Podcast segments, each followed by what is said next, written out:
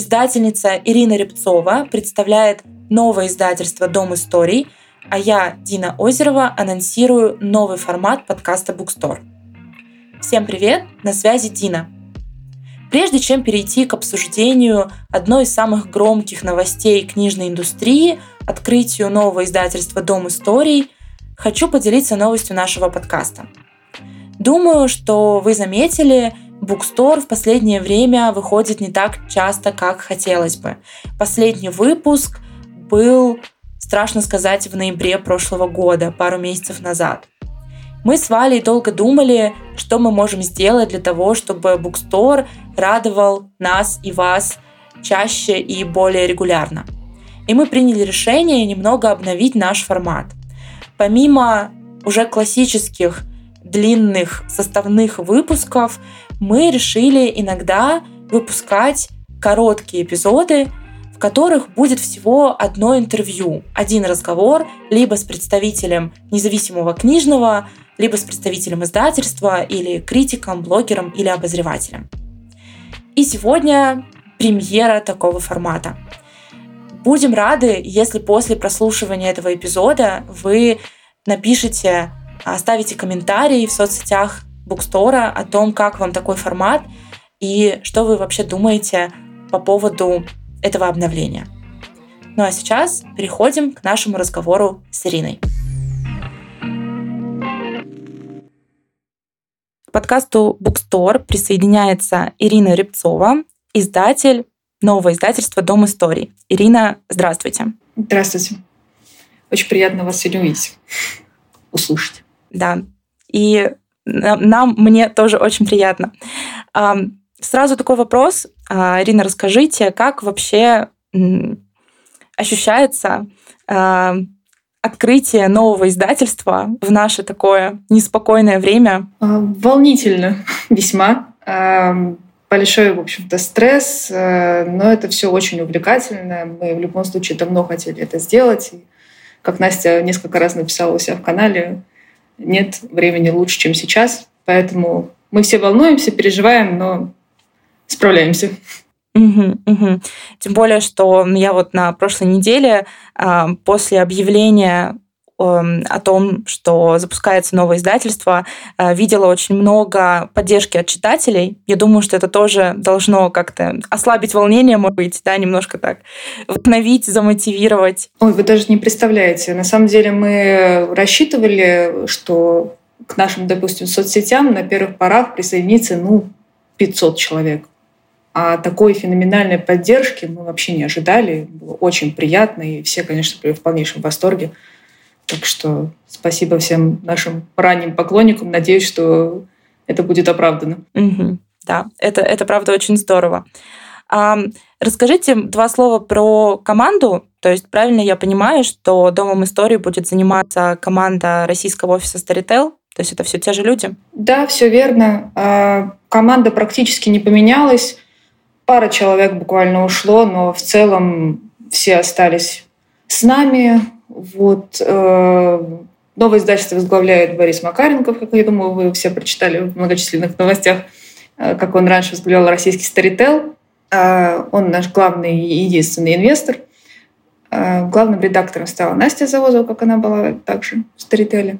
Я осталась издателем. Это все технические моменты. В том числе я принимаю участие в выборе книг, но на мне больше как-то висит именно работа с правами, договорами, типографиями, вот это все.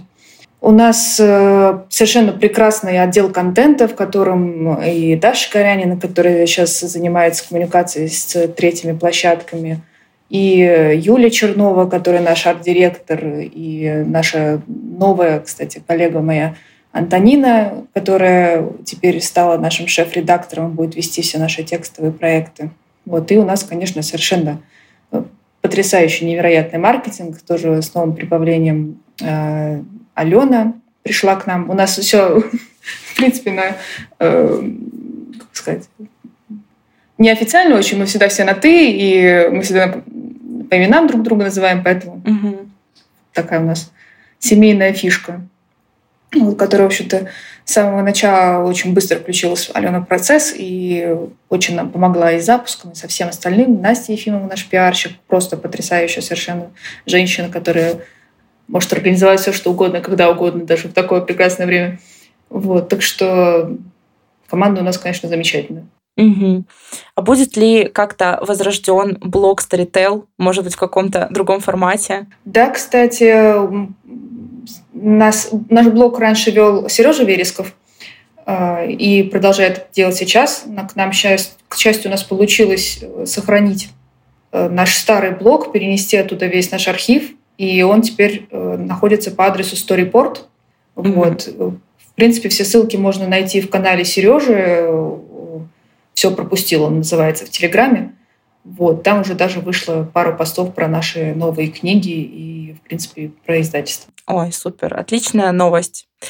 А вот м- теперь немножко про э, ваши собственные издательские планы. Я так э, немножко посмотрела м- тот план, который у вас вывешен на сайте. Э, поняла, что вы делаете упор э, в основном на художественную литературу и на такую эскапистскую прозу в самом хорошем смысле этого слова. Вот э, чем может быть обусловлен такой выбор?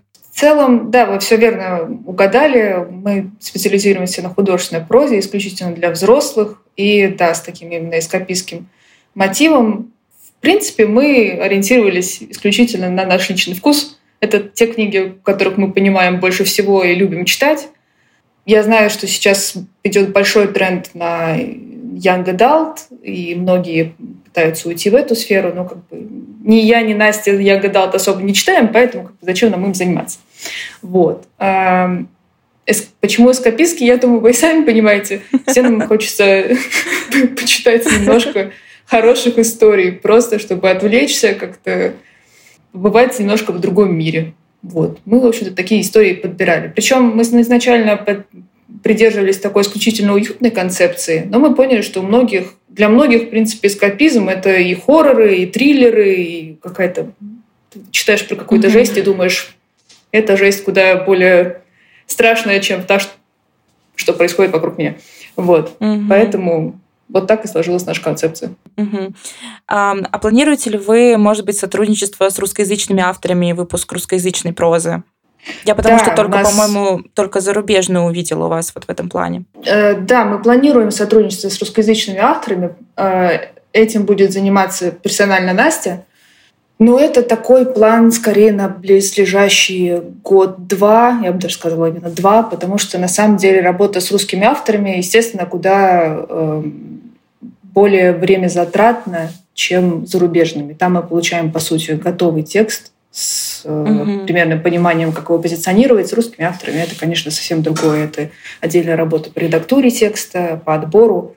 Вот. Но, несомненно, мы очень хотели бы развивать это направление. Угу, угу. Еще такой, может быть, неожиданный вопрос, но э, такой немножко о наболевшем.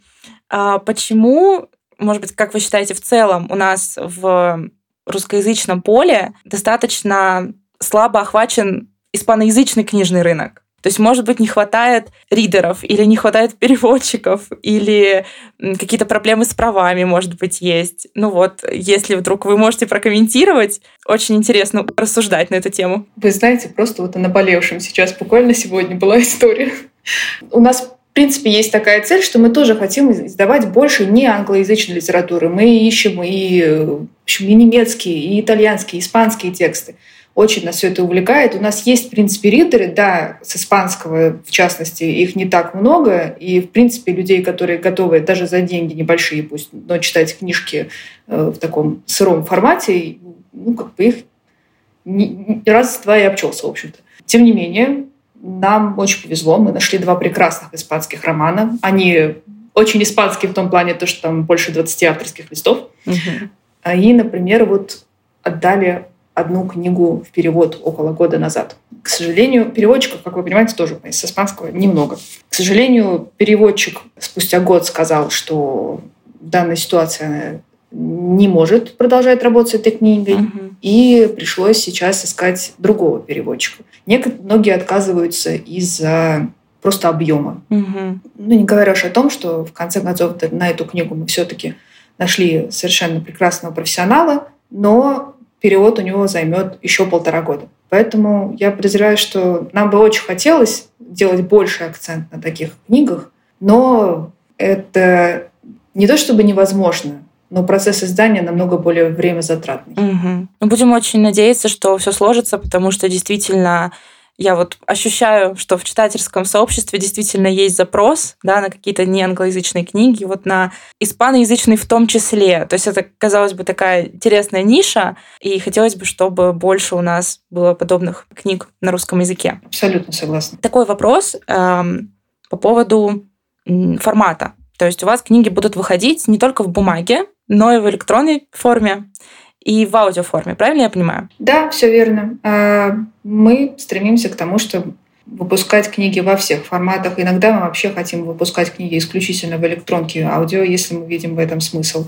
Допустим, какие-то, не знаю, детективы на один раз. Угу. Это люди не очень хотят покупать все равно дорогостоящие бумажные издания.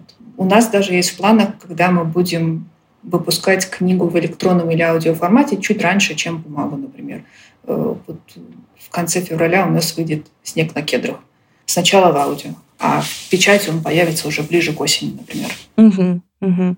Это будет какая-то отдельная ваша собственная форма для электронных книг? Или вы будете сотрудничать с уже существующими? Нет, сейчас мы будем сотрудничать с существующими площадками, в основном со, со всеми угу. самыми нашими лидерами. Литрес, эм тэ эс, в смысле строки, Яндекс, Букмейт. Так что, в принципе, все наши книги можно будет найти угу. там. Тут, наверное, для наших слушателей было важно услышать, что это будет не отдельная платформа, потому что их действительно появилось очень много, и многие действительно работают в формате эксклюзива, что абсолютно понятно с точки зрения там, бизнеса. Но вот для читателей, наверное, важно все-таки, чтобы ну, было какое-то разнообразие да, в доступе к книгам. Поэтому такой вопрос очень болезненный. Согласна. И главное, сейчас, мне кажется, многие платформы, ну, например, Bookmate, во всяком случае, на моем опыте, они стараются отказываться от этой истории об эксклюзивности, потому что это не несет, в общем-то, большой прибыли ни платформе, ни автору. Угу.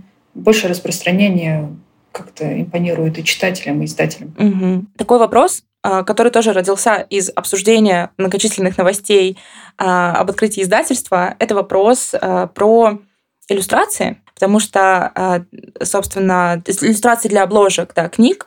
Вот можете просто немножко рассказать, как проходит у вас этот процесс выбора иллюстратора? Всегда ли это оригинальная обложка? Почему, например, иногда невозможно воспользоваться оригинальной обложкой? Немножко приоткрыть завесу над этой э, стороной работы. А, да, в общем, очень интересный вопрос. Спасибо. Он действительно такой болезненный для издателей в том числе.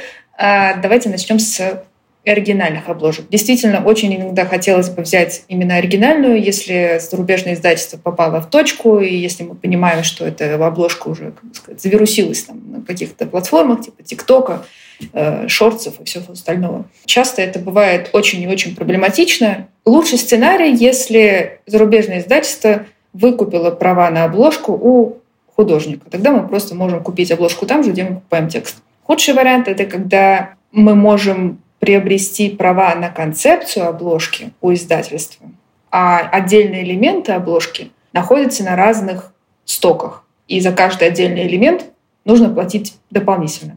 Для такого яркого очень референса могу привести, может быть, знаете книгу, выходила в Риполе «Мексиканская готика». Да, конечно. Там на обложке, в общем-то, девушка с зеленым фоном. Ничего особенно сложного, казалось бы. А на самом деле девушка составлена из шести различных композиций, и за каждую эту композицию нужно доплатить. И в итоге выходит обложка по цене примерно как права на книгу. И, в общем-то, не имеет смысла никакого это mm-hmm. делать. В таком случае многие российские издатели привлекают к делу наших русских дизайнеров, платят издательству зарубежную за концепцию, а потом просто так или иначе много повторяют зарубежную обложку. Другая история, когда мы покупаем книгу и понимаем, что обложку, которую выбрали там, либо не подойдет она на нашу аудиторию, либо она, в принципе, не очень хорошо передает смысл книги.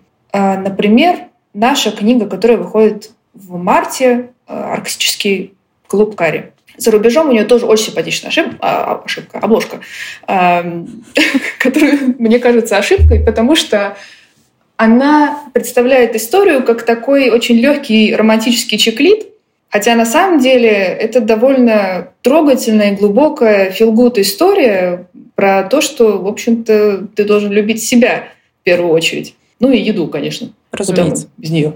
Да. Вот, поэтому здесь мы решили пойти другим путем. Работа с дизайнерами всегда очень сложная, потому что у нас их, в принципе, не очень много хороших. Многие хорошие даже дизайнеры не умеют работать с такой, в общем-то, специфичным продуктом, как книги, потому что все равно там нужно знать кучу технических деталей, понимать, как работает типографика. Поэтому подобрать из, э, дизайнера под нужную книгу очень бывает сложно. Ты даже работаешь с кем-то, кто совершенно потрясающе, не знаю, работает с шаттером, может компоновать все что угодно, но при этом ты понимаешь, что здесь хорошо бы было бы что-то более рисованное, легкое, поэтичное. И наоборот тоже так бывает. Поэтому на самом деле при издании книги работа с обложкой одна из самых тяжелых частей. Я не могу сказать, что она тяжелее, чем перевод, но вот примерно, mm-hmm. примерно так же. Я думаю, наш арт-директор Юлия поделилась бы своей болью с вами куда более подробно, но это примерно тот объем зданий, которым я владею. Ограничимся этим. Угу. А, ну, и вы уже начали немножко представлять книги, которые выйдут у вас в ближайшее время. А, можете чуть поподробнее, наверное, рассказать а, о том, что будет выходить в феврале-марте, чтобы у наших слушателей была возможность а, уже откладывать деньги на книжные покупки? А, конечно, очень приятные слова. Ну, как я уже сказала, давайте начнем с самого близлежащего, и в то же время не самого. Это «Снег на кедрах». Это первая наша книга, которая выйдет э, сначала в аудио. Очень мы ее тоже ждем. Она почти записана, так что, думаю, она выйдет где-то ближе к концу февраля на всех основных площадках. Букмейт, Строки, Литрес, как я уже говорила. Ближе к сентябрю выйдет печатная версия, если кто-то предпочитает, как и, в общем-то, mm-hmm. многие, ее. Это прям совершенно... потрясающий психологический роман, который ну, начинается как детектив. Он выходил лет, мне кажется, двадцать назад в издательстве «Амфора». И, в общем-то, и тогда был успешный, но мне, нам бы хотелось, в общем-то, привлечь, привлечь к нему больше внимания, потому что эта история не будет устаревать еще очень-очень долгое время. Это такой роман о ксенофобии, в то же время с прекрасной детективной линией и потрясающим атмосферным сеттингом. Так что тут одна из моих любимых книг. Хотя я не, не знаю, я не могу сказать, что пока это из них моя самая любимая, потому что я всех их люблю. Uh-huh. «Арктический клуб Карри» выйдет в печати в середине марта. Как я ну, про нее немножко уже рассказала, не могу повторить, что это прям прекрасная feel-good история про девушку с тревожностью, которая уезжает в Арктику со своим бойфрендом. Бойфренд где-то все время шатается по работе, и вообще он такой экстраверт, а она не очень. И она решает вернуться к своим корням, потому что она плохо помнит мать, а она родом из Индии. И начинает по материнской книге рецептов готовить для небольшого круга друзей, которые она находит как раз в Арктике. И таким образом развивается сюжет. Вместе с Карри у нас выйдет, можно сказать, что переиздание, но это и переиздание, и новинка в одном. Это книга Шеннон Маквайер «В каждом сердце дверь». Она выходила некоторое время назад в «Эксмо», но, мне кажется, немножко потерялась в серии их магического реализма, и поэтому, может быть, на нее не обратили достаточное внимание, хотя книжка совершенно потрясающая. Это такое, не то что прям совсем темное, но такое темноватое фэнтези. Uh-huh. Про дом детей попаданцев, про детей, которые уже побывали в каком-то фэнтезийном мире и хотят туда вернуться. И у них есть особая сеть координат — добро, зло... Допустим, мы это вырежем, потому что я не помню остальные две координаты. В общем, и она очень небольшая, но при этом очень четко передает идею какой-то внутренней изюминки в каждом из нас. Неважно, хотим мы переместиться в волшебный мир или предпочитаем оставаться, где мы есть. Мы решили перевести и вторую часть этой книги и поместить их под одну обложку. Называется «Вниз сквозь ветки и кости». Вот, надеюсь, что те, кто уже прочитал первую книгу и заинтересовался, смогут сразу прочитать вторую. Угу. Вот у меня сразу возникла ассоциация с «Пиранези» Сюзанны Кларк.